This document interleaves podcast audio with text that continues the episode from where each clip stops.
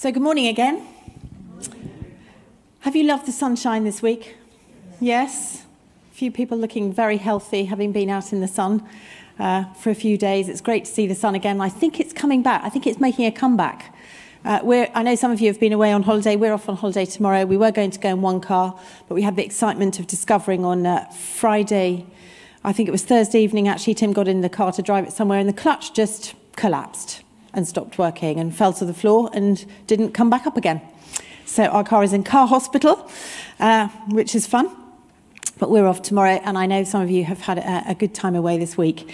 So, today, as Tim said, we're beginning a new ser- uh, sermon series for the month of June, uh, and we're going to be thinking about the theme of hospitality. And it might not be, when he mentioned that before, it might not be a kind of word that brings you to the edge of your seats. Uh, you might not kind of associate it with something a bit like that, but I really believe that God is going to speak to us and wants to speak to us as a church over this uh, next month in quite a significant way, in the way that he wants us to move forward. And so this morning, we're going to set the scene a little bit, look at a bit of an overview about hospitality and a couple of passages from the book of Luke if you want to get your kind of Bibles and phones out and on the ready. But I don't know what comes to mind when you think about that word hospitality. What do you think of? Do you think of something like come dine with me? Is that something you associate with hospitality? Come dine with me. Kind of entertaining people in a way that if you entertain them and uh, entertain them in your home and then they go home, you kind of imagine them sitting in their bedroom and you know coming up with a number about how well you did that evening. Is that what you associate with the word hospitality? Maybe uh, that word conjures up um, for you the idea of a perfect home and a perfect table with a perfect spread on it with flickering candles and you know something that would look instagram worthy that you know needs posting uh, on the internet and looking at with lots of uh, by lots of other people that kind of use associate a standard that is required of true hospitality Maybe you don't associate that kind of word with those kind of pictures. Maybe for you, you just imagine having people into your home, having people, friends and family over and round the table. And uh, kind of it conjures up a bit of a good feeling for you. Or maybe you think of uh, the hospitality industry when you think of hospitality. You think of going out to eat or drink and going out with friends or whatever. Apparently, I discovered this week that the hospitality in Britain, I don't know if you knew this, uh, before COVID anyway, was the third biggest employer in this nation, employing just over 3.2 million people. So clearly, as a, as a nation, we love the whole uh, idea of hospitality, going out, finding places to have a coffee or have a, have a drink in a pub or have a meal with friends, uh, meeting up with others and hanging out with them. It's part of our life as a nation, it's part of our lifestyle, clearly something we love to do. And uh, I've loved driving, I don't know about you, but I've loved driving around the kind of local area this last week and just seeing pub gardens and parks and cafes just full of people hanging out with each other and catching up. However, it probably won't surprise us that the biblical notion of hospitality is very different. It goes way beyond what we kind of understand and think about and assume when we talk about hospitality. It's much more radical.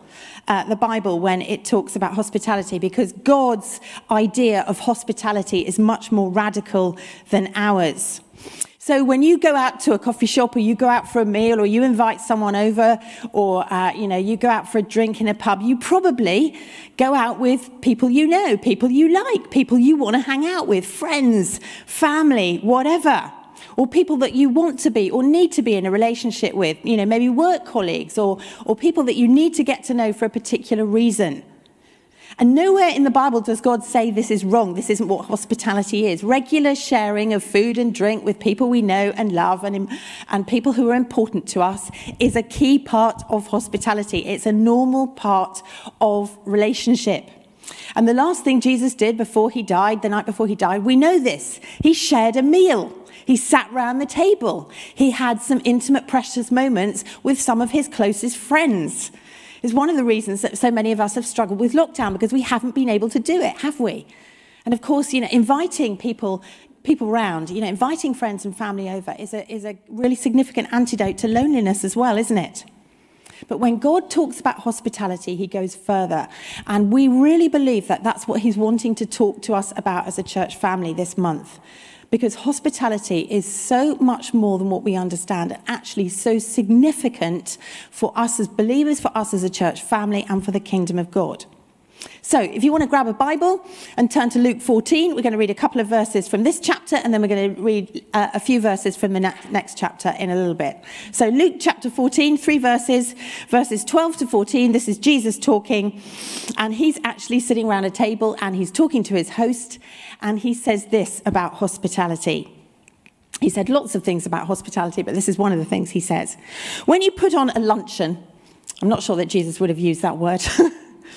This is the NLT. When you put on a luncheon, guys, or a banquet, he said, don't invite your friends or your brothers or your relatives and your rich neighbors. Don't know if any of you have got rich neighbors. For they will invite you back, and that will be your only reward. Instead, invite the poor, the crippled, the lame, and the blind. And then at the resurrection of the righteous, God will reward you for inviting those who could not repay you. So, what's he saying here? Is he saying that we shouldn't actually offer hospitality and invite our friends and our family into our homes? Is he literally saying that we should only have pe- people around that uh, are crippled or are lame or are blind? Of course he's not. We know that, I hope. He's using, and he used it a few times in the Gospels, he's using an idiomatic method of teaching to create emphasis, taking the thing that he knows that we do and basically saying, Yeah, I know you, you do that, but that's not what this is about. I want you to do this. And so, what he's really saying, he's not contradicting the Bible and undervaluing our relationships with family and friends. Can you imagine if you became a Christian and you had to stop inviting your friends and family around and saying to your family and your friends, I'm sorry, I can't have you over because now I'm a Christian and I follow Jesus and I can't associate with people like you? That's not what he calls us to. What he's saying is this we do that naturally as part of a healthy relationship. So, what he's saying is extending gospel hostil- uh, hostility, hospitality. Extending a gospel welcome, gospel hospitality is really inviting, opening up our lives, engaging with, welcoming into our, our living space, as it, as, it, as it were, opening it up to people who aren't going to repay us with the favor, who aren't friends that are going to invite us back because that's what we do with friends, who aren't going to repay us back with necessarily with relationship or hospitality or whatever. That gospel hospitality is for the benefit of the other person, not for our own benefit. True gospel hospitality is kind of we don't get anything out of it, they do. So, a little question for us. I wonder how many people, you know, you would, I know we've been on, in abnormal times, but I wonder how many people you would normally have into your home, or you would hang out with, or you could, would go to the pub with, or you would go to a coffee shop with, or whatever, you would open up your life to and hang out with every now and again, how many of those people would be people that you don't really know, that don't fit into the category of, you know, friends, family, your life group, or whatever? How many of those people that don't fit into that category do you welcome into your life in some way or another? Here's a definition of hospitality, which I think sums up what Jesus is saying. He says, the friendly and, uh, sorry, this definition is the friendly and generous reception or welcome of guests, visitors, and strangers, or, or strangers. I mean, I guess he's really, uh, the definition is really implying that they fit into the same kind of category, somebody you'd call a guest or a visitor or a stranger. So I'm going to break it down into two. Uh, two different headings for our purposes this morning, this definition of hospitality. Firstly, biblical hospitality is to strangers, not just to friends. The true definition of hospitality, when God talks about hospitality, is to strangers. It involves inviting strangers in, not just friends. Now, that doesn't mean necessarily people who are strange, although it probably will do, because lots of us are strange, including me but it means people who are strange to us, people that we don't know, as I've said, people that we wouldn't necessarily kind of be hanging out with, people who are unlikely to return the favor. Does that include other believers? Of course it does. Of course it does. You know, one of the advantages of being in a big church family is that we don't know everybody, do we, in the church family? Far from it. So we've got masses of opportunity to practice uh, Paul's commands in, uh, sorry, not Paul, Peter's command in 1 Peter 4 9, offer hospitality to one another without grumbling. You know, there are loads of us in this church family. There are lots of people I don't know. And Jesus is saying, offer hospitality to those that you don't know in my family through the book of Peter. We've got loads of opportunity to do that. to invite people kind of out or round that we wouldn't necessarily cross paths with or hang out with, who aren't in our life group, who aren't in our friendship group or whatever. Now, you may say, yeah, but I don't really want to know them, or I don't really want to get to know them, or I don't know that I've got lots of time in my life for more people. But that's not the point. It's not for your sake, it's for the benefit and the blessing of the stranger that Jesus wants you to invite into your home. God says, offer them hospitality. Offer them into your home. Off, uh, uh, invite them into your life. Hang out with them. Not, not lots of times, but once. Open up your home to the strangers around you, to the strangers in the church family. Wouldn't it be amazing if we became a group of people, if we became a church family, and one of our regular practices was to open up our home to somebody we've never had a drink with, or never had a meal with, or never hung out with? You know, that's God's vision for his church. And then, of course, there are the strangers outside the family of God, the work colleague we don't know, the neighbour that we've not had round, whatever. Strangers, both in God's family and outside God's family. Jesus wants us to open up our hearts and lives to some of those people. Biblical hospitality is about inviting strangers, not just friends, into our lives. And actually, and we'll be unpacking this a bit in the next uh, two or three weeks. Some of those people, Jesus says, will be angels. That unwittingly, we will be entertaining angels. People that he wants to send into our lives with the blessings that we need that actually are only going to come in that kind of package. And of course, some of those people, some of those strangers that we might welcome in, may well go on to become friends, but that's not the point. You know, we might, with some of those that don't know the Lord, we might end up around our table, or, you know, if we're out with them somewhere, we're opening up our lives, then we might end up having the opportunity to share our faith with them, to have those kind of conversations. And if that's the case, then great. But that's not the point of it. The point of it is just to love them and bless them because Jesus is passionate about hospitality. So, biblical hospitality is radical and different because it involves uh, strangers, not just friends. It's totally countercultural, isn't it, friends? And then the second thing about biblical hospitality from that definition is it's different because it's costly, it's not convenient. You know, most of us love probably having friends round or hanging out with friends, hanging out with family, those precious moments, you know, times with our life groups, whatever. But actually, it's costly. It's much more costly to give up our time just to, to bless somebody, to open up our life to somebody that we don't know, to hang out with just because Jesus says, This is what I want you to do. This is what I did, and this is what I want you to do. It's costly, it's not convenient. And of course, there are loads of different ways that we can offer hospitality. I'm just dealing this morning with the most obvious types of hospitality. I've got a friend who's offered hospitality in the most extraordinary, costly way and opened up her home to a foster child. You know, that's a form of hospitality, isn't it? You know, off the charts, opening up a home to a stranger. There's lots of different ways, both smaller and bigger, that we can offer hospitality, but biblical hospitality is costly. To be generous, generosity is radical, isn't it? And hospitality is another form of, of uh, generosity. We tend to associate generosity, don't we, with money, you know, giving money. And actually, we can write checks and we can give money without being generous because generosity comes from the heart. Generosity is a heart thing. And generosity, really, in its biblical uh, definition, is when it really costs us something. And hospitality is just another expression of generosity. But Jesus is acknowledging this about the cost to us. If you look back in that passage, Luke 14, he's saying this You will get a reward. You will get a reward for opening up your homes and your lives and giving some of your time to spend with those people that you don't know. You will get a reward, but where will that reward be? It will be in heaven. Of course, you know, there will be the rewards through friendship, through angels visiting, or through the blessings that God sends in this earth. But he says there'll be a reward in heaven. I was speaking on heaven uh, a couple of weeks ago, and I talked about the fact that so much of what we do on this earth for him, we will be rewarded in heaven. And we don't tend to think about uh, that kind of dimension of our relationship with him. But he's acknowledging it'll cost us to be hospitable, but there'll be a reward. Here's some more words from Paul, Romans 12, verse 13. Always be eager this is God's word to you and to me this morning. Always be eager to practice hospitality.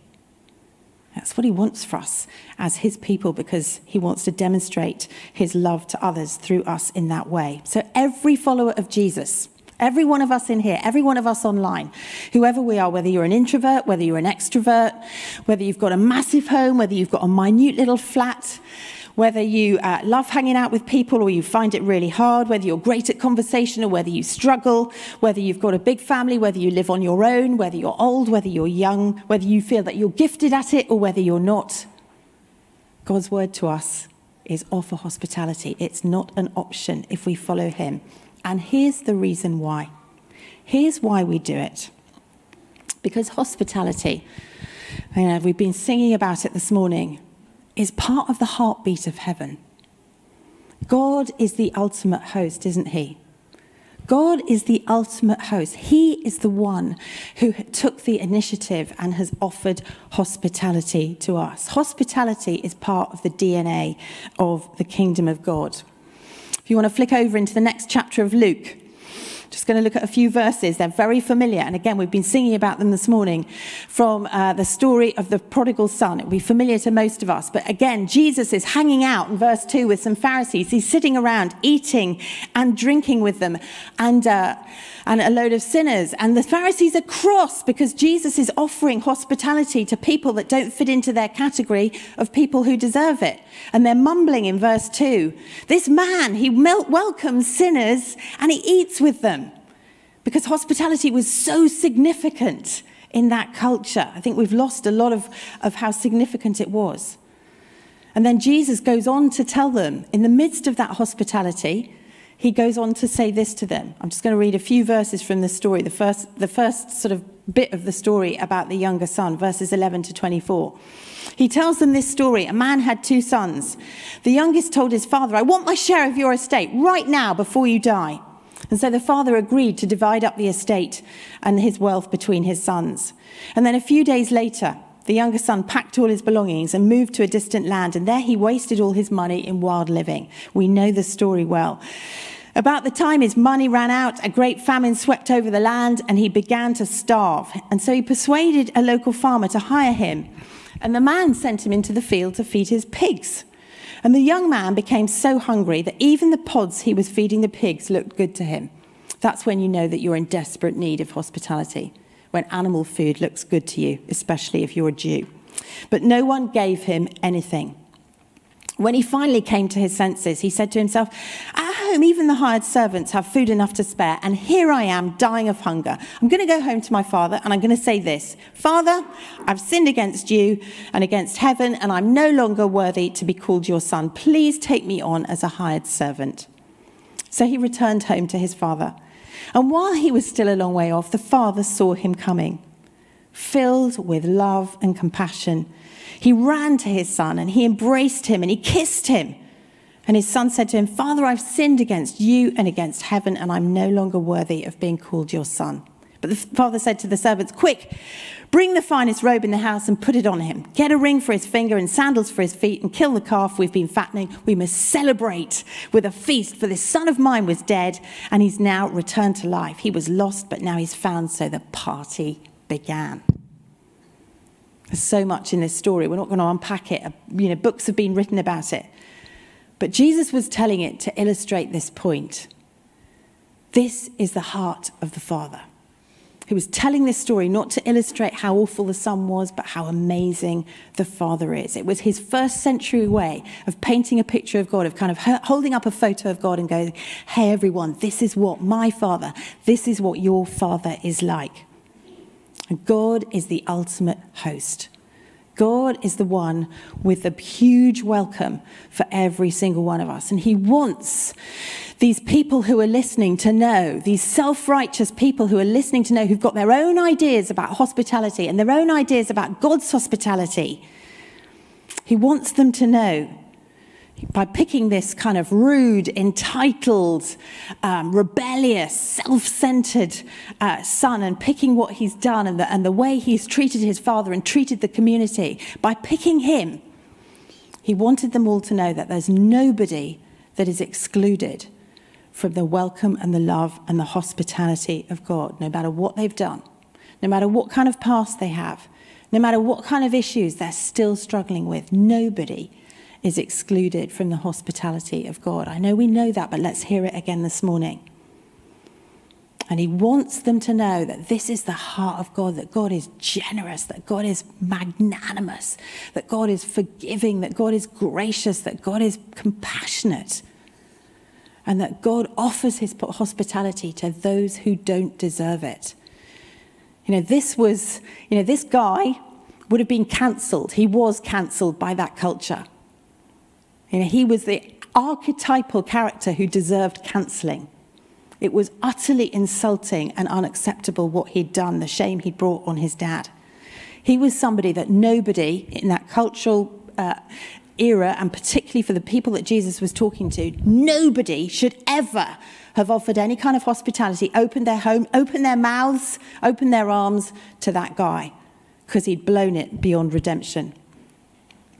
And yet Jesus is trying to illustrate, Jesus is illustrating God's arms are open to every one of us. He's a father that doesn't make us pay. He doesn't make us pay for our selfish actions and choices. He actually opens his arms to us, as we've been saying again this morning, and says, Come home, come to me, come near, come close. Let me hug you, let me kiss you, let me put my arms around you, let me celebrate you. And of course, we know, like for this son, there's a difference between the offer of God's hospitality to us, of his welcome, of his heart and his home. You know, there's a difference between the offer of it and the experience of it. Maybe some of us are longing to experience more of that kind of embrace of God, of that welcome into his heart again at the moment. And we know that all hospitality invitations require an RSVP, don't we? Everyone is welcome into God's home into his heart now and into heaven when we die. But every welcome, every offer, every invitation requires an RSVP. And we know that Jesus teaches that actually it's only the poor in spirit who tend to RSVP yes. Tim Keller says something that I love. He says there's only kind of really two types of people there's the poor in spirit and there's the middle class in spirit. I love that definition. He says the middle class in spirit are the people that basically go, Yeah, I know I've done some bad things, but basically, I'm quite a good person as well. I've done some good things, and uh, I deserve, you know, I deserve some of this stuff from God. I, you know, I deserve to be treated. Yeah, I need some help in some of the areas of my life, but actually, you know, I, I deserve quite a few good things as well. And then he says there's the poor in spirit, those of us that go, Do you know what? I've done loads of bad things. And actually, I have done some good things too, but even those good things I've pretty much done with my own interests at heart. I've done those things because I've wanted this or I've wanted that, and I've tried to control God. And I just need grace. I just need love. I just need His acceptance. And yeah, I need help in every area of my life. And actually, with this guy, he ended up poor in spirit, didn't he? He had this plan to kind of control the father as he came home and offer him a solution to his problem. Here, God, this is what I think you should do. Here, Father, give me a job, make me like the hired servants. You know, this is how it's going to fix my problem. And yet, when he sinks into his arms, if you look at what he actually says to the father, he drops the last phrase. He doesn't bother. Can we have that slide up? The two, you know, his planned response to God's to God when he got there. Make me a hired servant, but when he actually gets there, he embraces the hospitality of God and he drops the plan and he just says, I've sinned. I've, I've sinned and I'm no longer worthy to be called your son. End of. And that's how we receive the hospitality of God by dropping our agenda, dropping our excuses, dropping our plans before God, dropping our attempts to manipulate or control Him or get out of Him what we want from Him. And just going, embrace me, love me, help me, accept me, all of those things and I let go of what I really, you know, I'm expecting from you in return. Just let me receive your love. This is the hospitality of heaven, friends. Let's be reminded about it for God. Let's let God remind us this morning that His arms are open to every single one of us. He offers us this generous welcome. Yes, we're going to be invited to sit down at the most incredible feast at the end of the age. The Bible talks about a banquet that has been set by God in His own for those He calls His own, for His children, for His friends, for those who call Him Lord. And there is a place for you at that table, you and me. We are invited. But there is that everyday welcome into his heart for every one of us now. But let's also remember, especially for those of us that know him and know his love, he offered his hospitality to us while we were strangers. His arms were open to us while we were alienated from him, while we didn't care about him, while we didn't know him, and while we didn't want to know him. His hospitality, his home, his heart, his arms were open for us while we were still strangers. And his hospitality to us, even on a daily basis, is hugely costly. It is the most expensive hospitality we could ever experience because the price that Jesus paid was so huge. You know, he lived in heaven, he lived in that place of celebration and party and banquet. And yet he chose to leave his home so that we could be offered the welcome back into it. It cost Jesus everything. Friends, more and more as a nation, you don't need me to tell you this. We live increasingly individualistic lives, don't we? And isolated lives. I know COVID has accentuated that in a way that we haven't chosen. And we have our devices, don't we? And we, we have access to all these incredible ways of connecting with each other. But things like Facebook and Snapbook and Instagram, they can they feed us the lie, they feed us the illusion of relationship and that we know each other. But we know that the reality is so different, and the epidemic of loneliness that is still growing should confirm that. We have unprecedented access to each other online, and yet we have unprecedented levels of, of, of loneliness and isolation that are still growing. You don't need me to remind you that the that uh, the kingdom of God is about relationship relationship with God, relationship with each other, our friends and our family and our life groups and the people we know and love, and relationship with people that we don't know. And, you know, God wants us to know. And we strongly believe in this season that God is speaking to us as a church and calling us to open up our homes and our hearts and our lives again, to open the doors that have been closed, whether they're doors now that are in our own hearts or whether they're the, our physical front doors or whatever. And to, and to open up our lives and our hearts again to those that we don't know as well as to those that we love and, are, and need to kind of restore relationship with and hang out with because we haven't been able to do that for so long. And friends, when we make a space for others in our lives, when we make space for those that we wouldn't necessarily choose to welcome in, when we do that, we are imitating the Father. We are imitating Jesus. We are living the life that He is called to. We are being like Him because we are doing for Him we, sorry, we are doing for others what he did for us. So let's really wrestle with this, this, this month. Let's really allow God to speak to us and to move in our hearts in this, you know, as we think about this subject of hospitality, that He might do something really significant in us as a church family and therefore, and then through us. So why don't we stand?